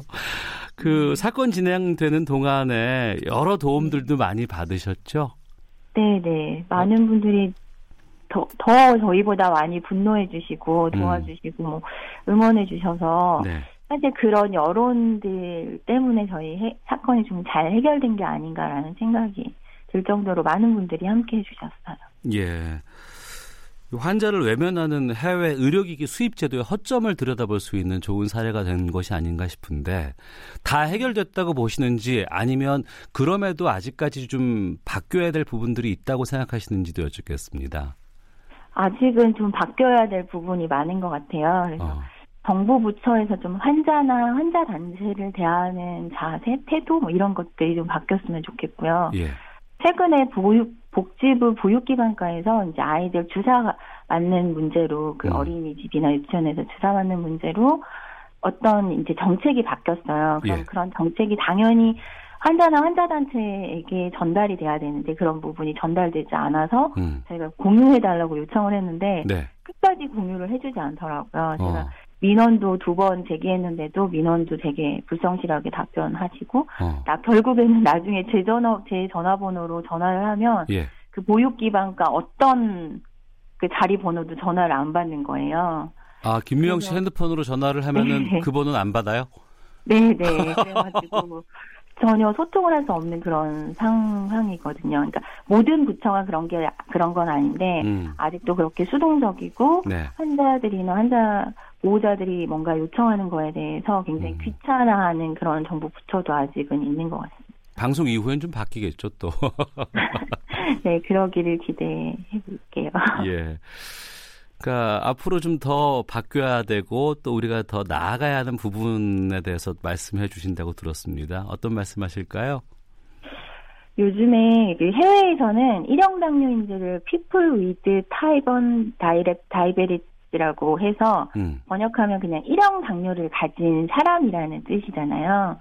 그래서 일형 당뇨는 잘 관리만 되면 그저 그냥 당뇨를 가진 사람일 뿐인데 음. 잘 관리하지 못하면 당뇨병 환자가 될 수밖에 없거든요. 그러니까 당뇨병 당- 환자로 치부하는 것이 아니고 그냥 일형 당뇨는 그 당뇨를 가진 사람일 뿐이다. 이렇게. 네. 어. 근데 그 당뇨를 가진 사람으로 살기 위해서는 네. 혈당 관리가 잘 돼야 되고 이런 의료기기가 필요하고 사회적인 인식들이 변화해야 되니까 음. 저희가 환자로 사는 게 아니라 네. 당뇨인으로 살 수 있도록 어, 사회적 인식이나 제도적인 그런 뒷받침들이 잘 돼서 건강하게 일형 당뇨인들이 살 수 있는 그런 사회가 됐으면 좋겠습니다. 알겠습니다. 오늘 말씀 잘 들었고요. 또 이런 일을 직접 나서서 해 주셔서 제가 감사하다는 말씀 드리겠습니다. 오늘 말씀 고맙습니다.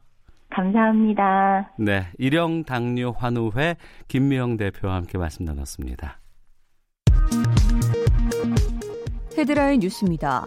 기상청은 오늘 낮 12시 1분에 북한 황해북도 옹진군 남서쪽 43km역에서 규모 3.2의 지진이 난 데 이어 6분 뒤인 12시 7분에는 옹진군 남서쪽 44km역에서 규모 3.1의 지진이 발생했다고 밝혔습니다.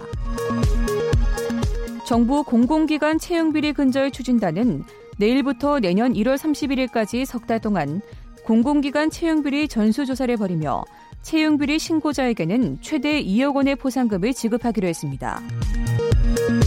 철도 노사가 임금 교섭에 잠정 합의했습니다.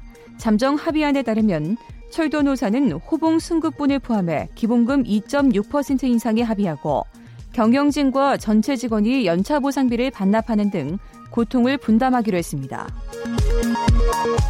수협은 오늘 오전 9시부터 옛 노량진 시장 전역에 대해 전기와 수도 공급을 중단했다고 밝혔습니다. 수협은 지난달 23일까지 4차례 명도 집행을 실시했지만 무산됐다며 단전 단수 배경을 설명했습니다. 영유아를 중심으로 호흡기 세포융합 바이러스 RSV 감염증이 확산하고 있어 보건당국이 산후조리원과 보육시설의 관리 강화를 당부했습니다. 병원 운영 자격이 없는 개인이 의료기관을 개설한 뒤 의사를 고용해 운영하는 이른바 사무장 병원이 무더기로 적발됐습니다. 적발된 의료기관은 요양병원이 34곳으로 가장 많았고 한방병의원 15곳, 의원 8곳 등입니다. 의류와 신발 등을 주문 제작하는 전자상거래가 늘고 있지만 주문과 다르게 제작되거나 품질이 불량해도 구매 취소를 거부하는 사례가 잇따르고 있습니다. 1973년 쿠데타를 모의했다는 이유로 군 간부들이 무더기로 군복을 벗었던 이른바 윤필룡 사건으로 인해 강제 전역을 당했던 전직 군인이 전역 처분 무효 확인 소송을 내 승소했습니다. 폼페이오 미국 국무장관이 오늘 오후부터 전면 복원되는 미국의 대이란 제재가 이란 핵무기 개발 프로그램 재개를 차단하는 효과를 낼 것이라고 밝혔습니다. 이집트 경찰이 콥트 교도들을 겨냥한 버스 테러와 관련해 이슬람 과격분자 19명을 사살했다고 현지 언론들이 보도했습니다. 지금까지 헤드라인 뉴스 정원나였습니다. 이어서 기상청의 윤지수 씨 연결합니다. 네, 미세먼지와 날씨 정보입니다. 지금 서울을 비롯해 인천과 수원, 청주, 광주, 대구, 제주 지역 먼지 안개가 껴서 시야가 다소 부역해 보이고 있습니다. 한 시간 전보다는 이런 먼지 안개, 연무 현상이 나타나는 곳은 숫자상으로는 좀 줄긴 했지만 미세먼지 상황이 나아진 것은 아닙니다. 지금 미세먼지는 충청 북도 지역을 중심으로 1세제곱미터당 90마이크로그램으로 나쁨 단계를 보이고 있고요. 초미세먼지 상황의 경우 강원 강원도, 부산, 울산을 비롯한 경상남도, 전라남도 지역 정도만 보통 단계를 보이고 있고 대부분이 나쁨 단계를 보이고 있습니다. 특히 전라북도 익산권역으로는 초미세먼지 주의보도 발효되고 있기 때문에 더욱더 건강에 신경 쓰시는 것이 좋겠습니다. 계속해서 고기압의 영향을 받아 대기가 정체하면서 우리나라에서 발생한 미세먼지가 쌓이는 데다가 늦은 오후부터는 중국 쪽에서 미세먼지가 더 유입될 것으로 예상됩니다. 내일도 우리나라 서쪽 지역을 중심으로 미세먼지는 나쁨 단계의 탁한 공기 예상되고 있습니다. 하지만 하늘은 비교적 맑은 편인데요. 이 맑은 날씨는 대부분 내일도 이어지겠습니다. 하지만 강원 영동 지방과 경상도 동해안 지역은 구름이 많이 끼고 오늘 밤 강원 영동 지방의 경우 빗방울이 떨어지겠습니다. 이 강원 영동 지방은 건조주의보가 내려진 곳이 많은데요. 제주도 산간 지역과 함께 마찬가지입니다. 강원 영동 지방과 경상도 북부 동해안 내일과 모레는 비 소식도 전해질 전망입니다. 일교차 큰 가운데 오늘 낮 최고 기온 서울 18도를 비롯해 전국 16도에서 21도의 분포로 어제와 비슷하겠습니다. 지금 서울 기온 17도, 습도 43%입니다. 지금까지 미세먼지와 날씨 정보였습니다. 다음은 이 시각 교통 상황 알아보겠습니다. KBS 교통정보센터의 이송희 씨입니다. 이 시각 교통정보입니다. 고속도로 정체 구간이 계속해서 돌발 상황 때문에 이어집니다. 전 시간대 서울 춘천 간 고속도로 춘천 쪽 강촌 부근 갓길에서 버스에 불이 나는 사고가 나서 지금도 처리 중에 있는데요. 이 때문에 1km 구간으로 정체가 되고 있으니까 또 다른 사고가 나지 않도록 주의하시기 바랍니다. 경부고속도로 서울 쪽으로는 북천안 부근에서 하던 작업 여파로 천안 인터체인지 일대 3km 구간으로 정체가 되고 이후 기흥에서 수원 사이 5차로에서도 작업을 작업을 하고 있어서 1km 구간에서 밀립니다. 반대 부산 쪽으로는 경주 터널 부근 1차로에 사는 작업 때문에 4km 구간으로 더디게 지나고 서해안 고속도로 목포 쪽으로는 서평택 부근 3차로에 사는 작업 때문에 서평택 분기점 일대로 4km 구간에서 지체입니다. 청주 영덕간 고속도로는 청주 쪽인데요. 내서 2터널에서 1터널 사이 1차로에서 작업을 하고 있어서 2km 구간으로 정체가 되고 중부 내륙간 고속도로는 양방면 모두 장현 터널에서 연풍 터널 사이로 작업을 하고 있어서 가강 밀립니다. 교통정보센터였습니다.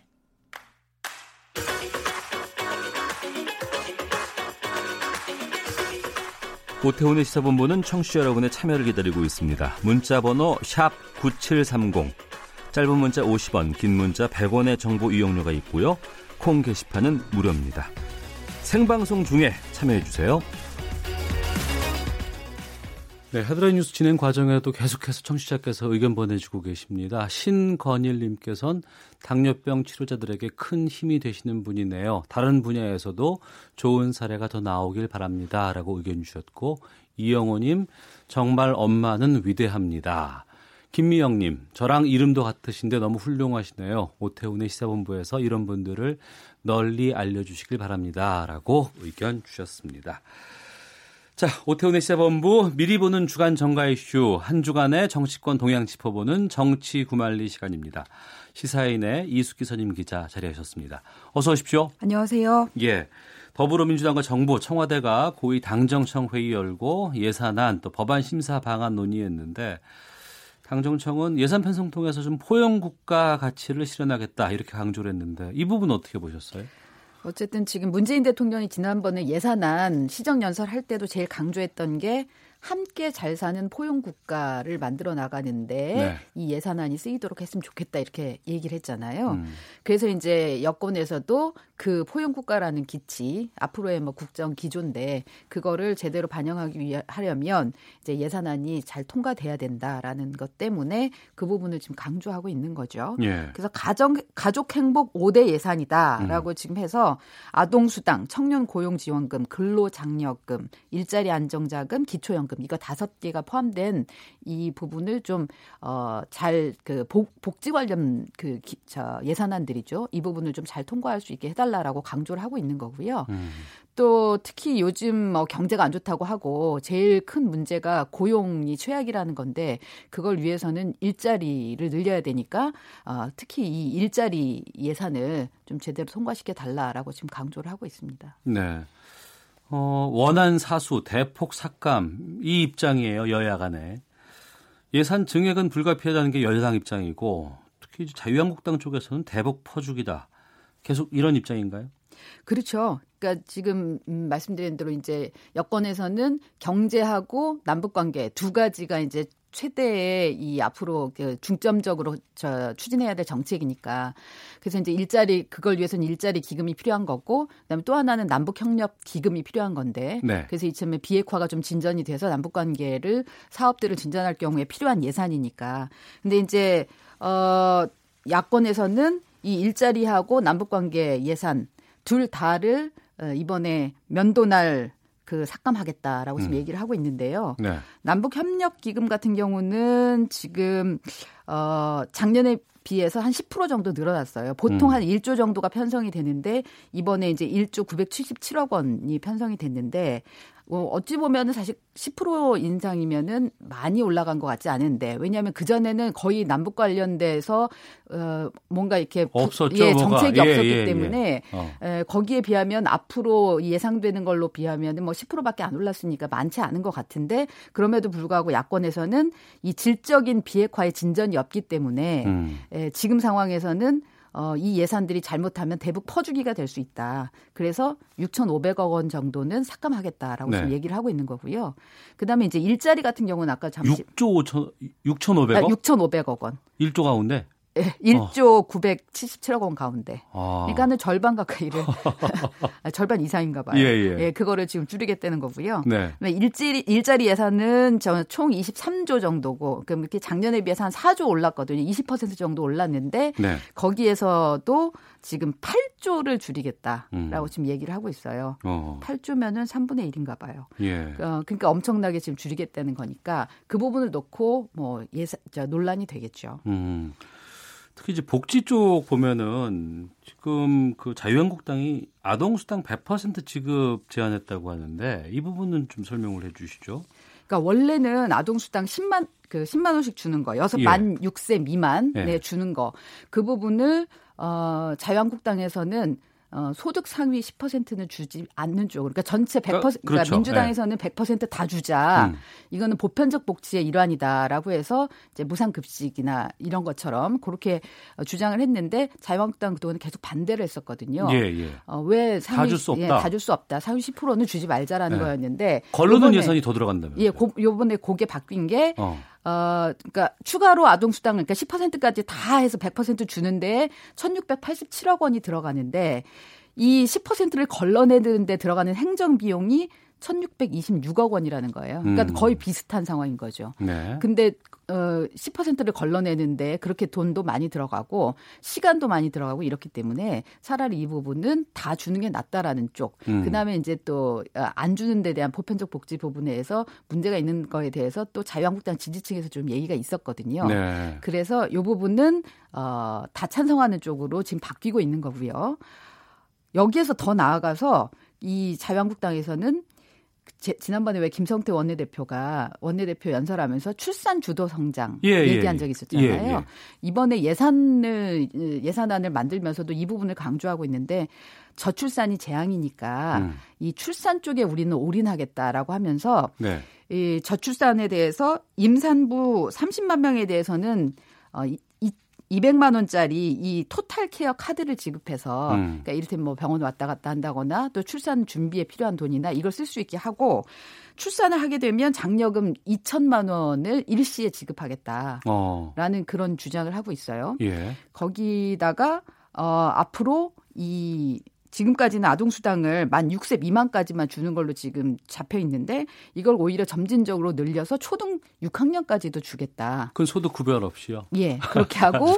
또 어. 어. 지금 10만 원으로 돼 있는 거를 예. 어, 3년 안에 30만 원으로 늘리겠다. 음. 이 굉장히 큰 액수거든요. 그러네요. 예. 네, 근데 이거를 얘기를 저 어제 지금 회의를 하면서 얘기를 했어요. 음. 그래서 그러니까 기자들이 사실 굉장히 놀랐죠. 그 얘기 들으면서. 네. 아니, 그동안의 기조하고 너무나 다른 얘기가 나오니까. 어. 그랬더니 그 부분에 대해서 김성대 원내대표는 얘기한 대로 이 우리는 출산이 굉장히 중요하다고 생각하고 예, 그래서 예. 요 부분에 관한 하는 예산을 더 많이 쓰는 것도 이 문제가 아니라고 생각해서 이런 정책을 내놓는다라고 얘기를 했는데 근데 그동안 현금 지원 같은 건 포퓰리즘 정책이라고 막 비판하고 그랬었잖아요. 네, 그랬는데 어 아마 본인들의 이제 포인트를 이쪽으로 잡아가고 있는 것 같아요. 음. 그러니까 오히려 이 부분에 대해서는 어 민주당의 이해찬 대표가 이제 거의 아무 말 대잔치 하는 것처럼 얘기를 하고 있는데 이 부분은 굉장히 면밀하게 들여다봐야 된다. 어. 그래서 어 정책위에서 그러니까 민주당 음. 정책위에서 좀 그 잘 들여다보고 여기에 관한 정책들을 세워서 같이 협의해라 이렇게 네. 얘기를 했어요. 예. 그래서 이 부분은 어느 정도까지 늘려질지를 좀 봐야 될 것 같습니다. 음.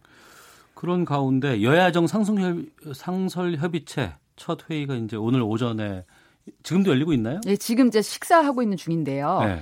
원래 지금 11시 20분부터 시작을 했고 그래서 모두 발언들만 약간 공개가 됐고요. 예. 그 다음에 이제 12시부터 식사를 해 들어갔는데 식사하면서 100분 정도 지금 회의하는 걸로 돼 있어요. 어. 근데 제가 지금 들어오기 전까지 본 걸로는 예. 아직 그 결, 내부에서 어떤 음. 얘기가 오갔는지는 안 나오고 있습니다. 저희 금요일에 고정 코너의 정두원의 시사점이라고 있어요. 네. 예.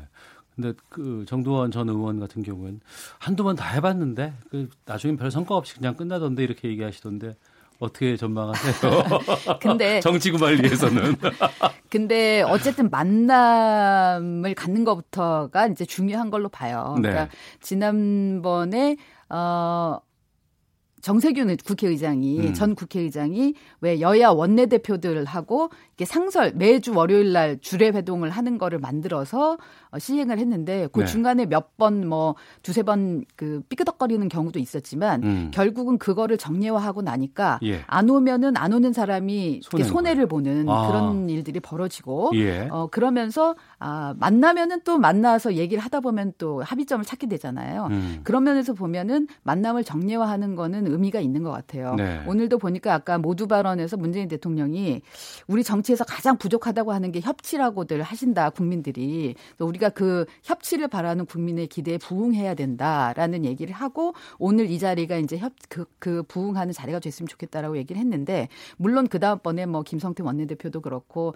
다른 그 김관영 대표 뭐 윤소아 대표 다 어, 본인들의 주장들을 얘기했고 특히 김성태 원내대표는 어, 여러 가지 남북 문제에 관련해서나 또 경제 문제에 대해서나 어, 여러 가지 아픈 소리를 벌써 모두 발언부터 하고 들어갔거든요. 네. 어, 그렇기 때문에 오늘은 아마 각양각색의 얘기들이 나올 수밖에 없는 상황일 거고 어. 당장 뭔가 아웃풋이 나오지는 않겠으나 예. 어, 이게 계속해서 정례적으로 굴러간다면 그 자체로 어, 시간이 가면 이렇게 어, 결과물들을 내놓지 않을까라는 생각이 들고요. 왜 우리 음. 그렇잖아요. 얼굴들 자꾸 보면은 그 다음번에는 그래 그럼 이렇게 해볼까라고 이렇게 되잖아요. 그런 게 되지 않을까 싶습니다. 지금 어, 원래 제안한 거는 대통령이 제안한 거는 분기별로 한 번씩 만나자는 거였거든요. 네. 근데 지금 굉장히 올, 이제 8월에 지금 제안하고 만난 거기 때문에 음. 그 다음번에 또 어, 분기마다 한 번씩 만났으면 좋겠다는 생각은 합니다. 네. 자, 오태훈의 시사본부 시사인의 이수기 선임 기자와 함께 정치 구말리 말씀 나누고 있습니다. 김동연 부총리, 장하성 청와대 정책실장, 경제 투톱 교체가 사실상 결정된 건가요?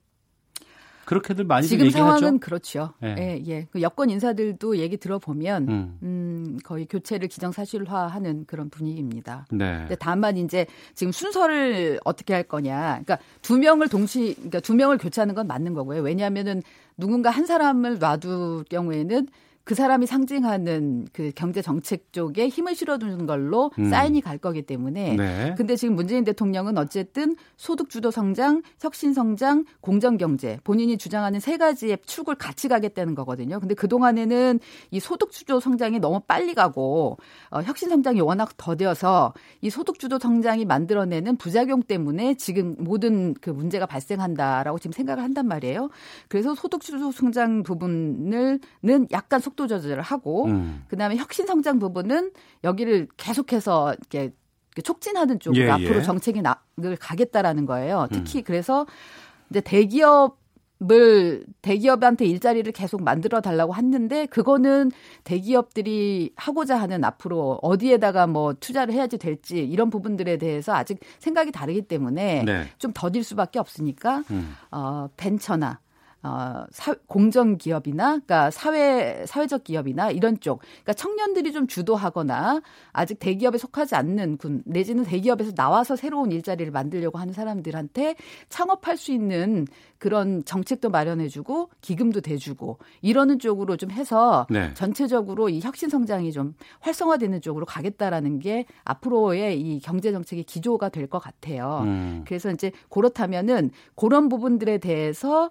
어, 정책을 주도할 수 있는 사람이 경제의 두톱이 되겠죠.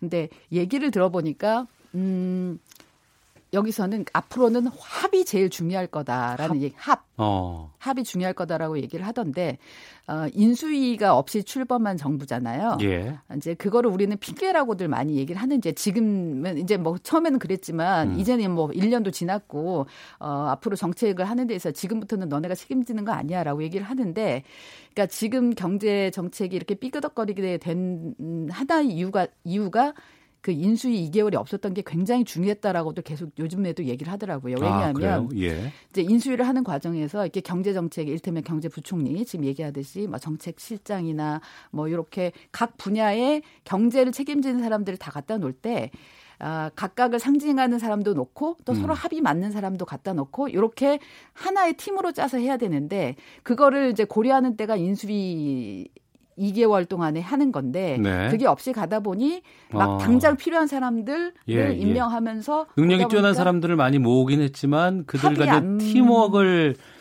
검증할 수 있는 점검할 수 있는 시기가 없었다. 그렇죠. 예. 아. 그래서 그 부분이 좀 아쉬웠다. 예. 그래서 이번에는 그런 합을 맞추는 게 되지 않을까라는 음. 그런 얘기들 하더라고요. 예. 이제 그 부분을 봐야 될 것 같고요. 순서상으로는 뭐 그 정책 실장이 먼저 바뀔까, 음. 뭐 부총리가 먼저 바뀔까 이런 얘기를 하던데 네. 그거는 뭐 잘 모르겠어요. 왜냐하면 음, 인사청문회가 필요한 경제부총리를 먼저 해서 어, 준비를 하게 하고 나중에 그게 통과되는 시점에 청참모를 바꾼다라는 음. 얘기도 있고 예. 그러지 않고 시간이 걸리니까 오히려 청와대 참모를 먼저 바꾸고 인사청문회를 좀 기다려서 어 나중에는 이제 같이 갈 수 있게 한다라는 그런 얘기들도 있는데 그 부분은 이제 대통령의 몫이니까 음. 좀 지켜봐야 될 것 같아요. 네. 그러니까 이제 일기의 두 중요한 축이 빠지면 네. 이제 또 새로운 사람 둘이 또 들어와야 되고 그런 참에 아예 그냥 문재인 정부 2기로 가야 되는 거 아니냐 중폭 정도의 개각이 또 있을 수도 있지 않을까라는 전망이 나오기도 하거든요. 어떻게 보세요? 그게 왜냐하면 이제 최근에 그 이낙연 총리 비서실장을 했던 배재정 전 의원이 네. 본인이 음 이제 총선을 위해서 지역구 활동을 열심히 하겠다면서 최근에 그만뒀거든요. 예. 그리고 이제 후임이 정운현 그전 어, 언론인이 들어갔는데 어, 그런 것처럼 어, 지역구 관리가 필요하다라고 생각하는 그러니까 내년 어. 총선에 출마하려고 준비한 사람들은 지금쯤은 나와야 되는 거 아닌가라는 음. 얘기들이 있습니다. 네. 어, 이 여권에서는 어, 내년 내후년에 총선이 갖는 의미가 굉장히 크다라고 지금 생각을 하거든요. 음. 그러니까 지금도 이제 의석수 때문에 그러니까 본인들이 원하는 법안을 제대로 통과시키지 못하는 게 정책을 강하게 추진하지 못하는 그런 주요 원인이라고 생각하기 때문에 네. 그래서 지난 지방선거 때 총선이었으면 얼마나 좋았을까 막 이런 얘기들도 하던데 예, 예. 그래서 어, 이 총선에 있어서 그 미리 준비를 해야 되는 사람들은 음. 요번에 어 교체가 되지 않을까라는 얘기들도 좀 나오고 있고요. 예. 그럼에도 불구하고 또 주요한 자리들 장관이나 음 이런 데들은 좀 아직은 좀 더 해야 된다라는 음. 얘기들이 있어서 청와대 참모는 좀 바뀔 가능성이 높고 장관들은 조금 더 있을 가능성이 높고 음. 어, 그런 지금 전망들은 나오고 있는 상황입니다. 네. 변화들은 좀 있을 것 같아요.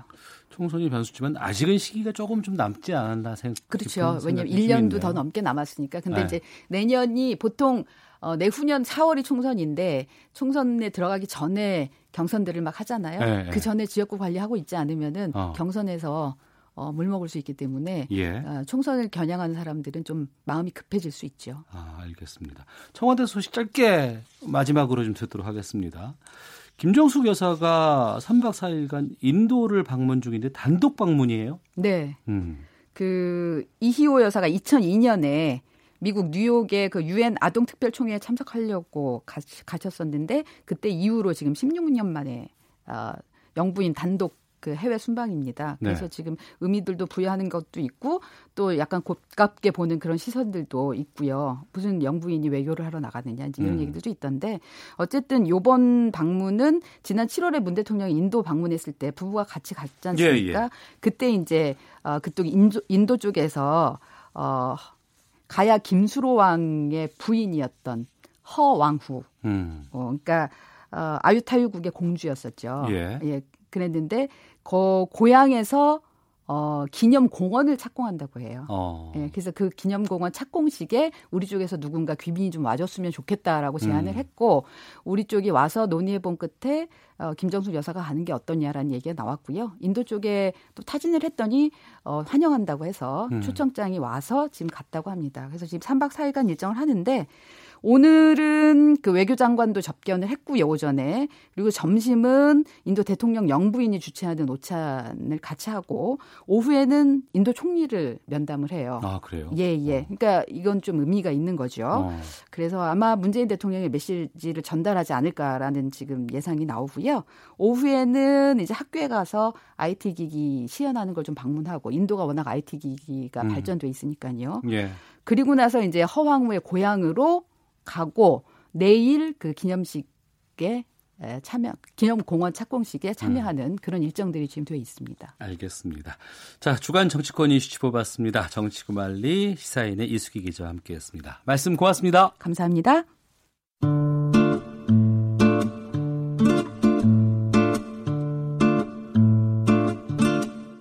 오태훈의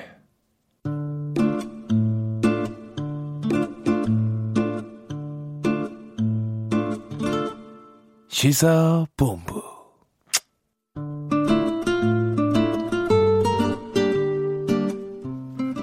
지난주 국회에서 자동차 결함에 따른 징벌적 손해배상 제도가 발의가 됐는데 가만히 보면 하도 여기저기서 자동차 관련 결함 제도, 징벌적 손해배상 이런 말들 쏟아져서 많이들 헷갈려 하시는 분들이 계신 것 같습니다. 오늘 권영주의 차차차 이 시간에 자동차 분쟁 관련 규정을 한번 좀 정리해 보겠습니다. 오토타임즈의 권용주 자동차 전문 기자와 함께 합니다. 오늘 전화로 만나보겠습니다. 안녕하십니까? 네, 안녕하세요. 예, 우선 정리를 좀 해볼까 하는데 네네. 소비자들이 자동차 관련돼서 분쟁 겪으면 어떤 규정이 적용이 돼요? 지금까지는 지난 2016년 개정된 공정거래위원회 소비자 분쟁 해결 권고 기준이 적용이 됐었고요. 예. 이게 뭐냐면 소비자가 새 차를 샀는데 1년 동안에 동일 부위 중대 결함이 세번 발생한다. 그렇다면 중대 결함이 뭐냐? 네. 자동차 굴러가는데 문제가 있는 것. 음. 이 부분에 세번 발생하면 또는 어, 일반 결함도 네 번. 어, 굴러가는 데는 문제가 없으나 네. 자꾸 고장이 똑같은데 네번 난다. 음. 그러면 교환이나 환불이 가능하도록 했었습니다. 네. 그런데 예.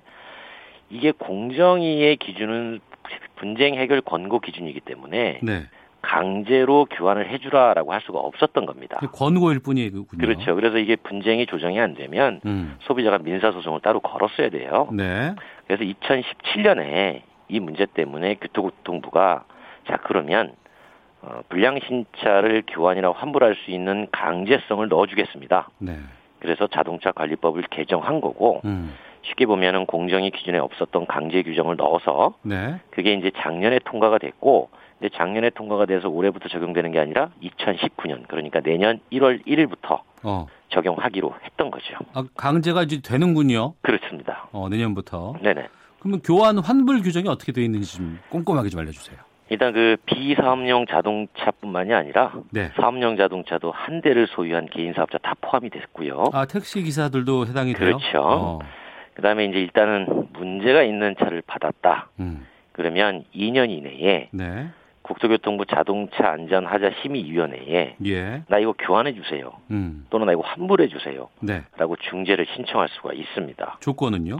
근데 이제 조건이 뭐냐면 앞서 말씀드린 것처럼 자동차를 인도받은 날로부터 그러니까 세차 받은 날로부터 중대한 하자가 3회, 음. 일반 하자는 4회 발생하거나 한 번 맡겼는데 네. 계속 고장 나가지고 자주 맡기면 차를 안 쓰는 날이 더 많을 거 아니에요. 그렇죠. 네. 그러면 손해가 나니까 음. 수리 기간이 30일을 초과할 때 예. 이걸 모두 충족하면 자 이제 우리한테 알려주세요. 음. 정부한테 알려주면 우리가 한번 조사해서 조정 한번 해보겠습니다. 이렇게 나서는 거죠. 네. 그런데 이것을 입증하는 데 있어서요. 예, 예. 소비자가 직접 입증해야 되는 부분들이 참 힘들었거든요. 그렇죠. 어. 그래서 그 부분도 좀 가볍게 만들어 놨습니다. 그러니까 자동차가 문제가 있는 차 소유자에게 음. 인도된 날로부터 6개월 이내에 발견된 문제는 네. 이건 처음부터 문제였어. 어. 라고 추정을 하겠다는 거고요. 마치 무죄 추정의 원칙 이러는 것처럼 어, 문제가 6개월 이내에 발생하면 이거는 원래 문제가 있었던 차로 추정을 하겠다. 네. 그렇게 되면 자동차에 대한 전문성이 부족한 소비자가 그 문제를 입증할 책임이 없어지는 거죠. 음. 왜냐하면 처음에 날 때부터 얘는 문제야. 네. 어, 그러면 이걸 내가 어떻게 입증해? 제조사가 입증해야지 해가지고 어, 소비자의 입증 책임 부담도 좀 완화를 시켜놓은 겁니다. 네. 핵심은 그건 것 같아요. 이제 교환이나 환불이 가능한 강제성의 기준을 그렇죠. 누가 판단하느냐 이거 같은데. 그렇죠, 그렇죠. 누가 해요? 어, 저는 안 합니다. 네. 네. 진지하게 임해주세요. 예. 네. 국토부가 이 전문가 구성에 대한 규정을 만들었는데, 네. 이게 뭐 법학, 자동차, 소비자 보호 등의 전문가로 구성되는 자동차 안전 하자 심의위원회. 음. 이 심의위원회를 한 50명 정도 구성을 합니다. 아, 그래요? 예, 어. 근데 여기에서 이제 자동차 관련 기술적 지식을 보유한 전문가가 절반이 되도록 하겠다. 예. 그럼 여기서 궁금하잖아요. 어. 자동차 기술 전문가가 누구냐? 예. 그래서 정부가 또 이걸 또 규정을 했어요. 어. 그랬더니 자동차 관련 기술 지식을 보유한 전문가란 대학이나 공인 연구기관 부교수 이상, 네. 그다음에 자동차 분야 전공자, 음. 그다음에 4급 아, 이상 공무원, 10년 이상 공공기관 재직자로서 네. 자동차 관련 업무나 실무를 했었던 사람, 음. 그리고 이제 기술사 기능장으로서 10년 이상 자동차 관련 업무에 종사했던 사람, 그리고 퇴직자도 가능 이렇게 해놨는데 네. 어, 여기에서 이제 많은 얘기들이 또 나올 수밖에 없는 거죠. 그러니까 이게 그 예. 어떻게 보면 법원의 재판관 같은 역할을 하게 되시는 그렇죠. 분 아니에요? 자동차 관련해서. 네네. 하자라든가 교환 같은 거에 대해서. 네네. 근데 글쎄요, 이분들이 그 그냥 객관적이다 이렇게 인정하기에는 좀 뭔가 좀 석연치 않은 점도 좀 있을 것 같기도 하고. 이게 좀 이런 거죠. 그 부교수는 되고 조교수는 안 되고, 음. 뭐 초빙 교수는 안 되고, 겸임 교수 안 되고. 음. 뭐 결국 전문가위원회도 이게 담당 업무나 퇴직 공무원들 중에서도 뭐 그 업무를 잠깐 1년만 하고 나가는 사람도 있을 것이고. 네. 그래서 이제 이 자동차라는 게 이제 기계 기술의 영역이 아니라 잘 보면 뭐 IT나 전기 전자 심지어 뭐 도로교통법 등과도 연관돼 있는 경우가 많잖아요. 그렇죠. 다양한 네. 문제가 부각이 될 텐데 그래서 전문가위원회는 사안별로 구성하는 게 맞다. 예. 이렇게 해놓은 거고요. 그리고 또 자주 바꿔줘야 된다라는 게 어, 국민적인 의견들이 있어요. 왜냐하면 그래야 공정성이 담보가 될 수 있다. 공정성이 중요합니다. 그렇죠. 네. 그러니까 뭐. 그 제가 이제 생각하는 건 이 전문가를 직급으로 규정해 놨다는 것 음. 이거 자체가 조금 문제가 아닌가 뭐 이런 생각도 충분히 해볼 수 있는 거죠 왜냐하면 우리 주변에 전문가가 사실 전공별로 엄청나게 세분화돼 있고 다양하거든요. 그렇죠. 근데 4급 네. 이상의 공무원 이런 식으로 해놓는 게 좀 그렇죠. 아 문제가 될 수 있겠군요. 조금 더 우리가 치밀하게 음. 규정을 좀 다듬을 필요가 있지 않을까. 하지만 어쨌든 시작을 하는 단계여서 그러니까 한번 뭐 믿고는 예. 가봐야 되겠죠. 예. 그러면 공정하게 해주신다고 믿고 네네. 교환이라든가 환불 받으려면 소비자는 뭘 어떻게 해야 돼요? 일단 계약서 내용에 네. 어나 이거 나중에 교환이나 환불 할 거야. 차 살 때 처음에 그렇죠. 예, 예. 그 내용이 들어가 있어야 됩니다. 어.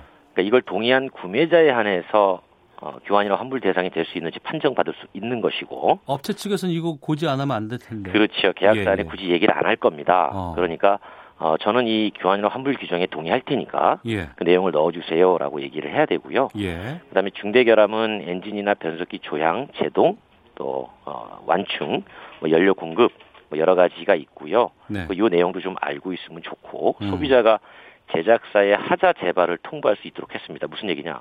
한번 고쳤는데 문제가 또 있다. 네. 그러면 재발한다고 통보를 해줘야 됩니다. 어, 업체에게 그렇죠. 그래야 네. 이게 이제 문제가 있구나라고 정식 제기가 되는 것이고 어. 그러면 위원회가 소집돼서 중재에 나서고요. 예. 그 결과 이건 하자야라고 음. 하면 구매 가격에서 주행 거리만큼 떨어진 중고차 가치가 있잖아요. 네. 이거를 제한 나머지가 보상이 됩니다. 음. 근데 이제 소비자가 일부러 네. 나 교환료 환불받기 위해서 현저하게 훼손한 경우 아, 예, 예, 예. 이때도 있을 수가 있기 때문에 어. 이때는 이제 별도로 검토해서 가치를 산정할 수 있겠고요. 왜냐하면 불량 소비자도 어. 분명히 있기 때문에 막아내는 장치는 필요했던 거죠. 예. 네. 그 최근에 국회에서 발의된 그 자동차 내만법 있잖아요. 네네. 이거하고는 뭐 관계가 있어요? 그러니까 이거랑 관계는 없습니다. 어. 사실 보면 어, 교환이나 환불은 개인 구매자의 대상이 되는 거고 음. 최근에 국회에서 발의된 건 자 이렇게 문제가 됐으니 소비자 보상이 아니라 네. 이래는 문제를 발생시키는 원인에 대해서 징벌적으로 손해배상을 해. 업체 쪽에서 직접적으로 그렇죠. 해야 된다. 업체에다가 하는 피해액을 어. 다섯 어. 배 현재보다 최고 많은 다섯 배로 정하자 이게 발의가 된 거였죠. 그러니까 개인에 대한 보상과는 별개로 네. 어, 제조사도 거기에 대한 어, 벌을 좀 받아야 되겠어. 라고 해서 손해배상액을 높여놓은 게 최근에 국회에서 발의된 겁니다. 알겠습니다. 자, 지금까지 오토타임즈의 권영주 기자와 함께했습니다. 오늘 말씀 고맙습니다. 감사합니다. 예. 오태훈의 시사본부 오늘 준비한 소식 여기서 마치도록 하겠습니다. 저는 내일 오후 12시 20분에 다시 인사를 드리겠습니다. 지금까지 시사본부의 오태훈이었습니다. 안녕히 계십시오.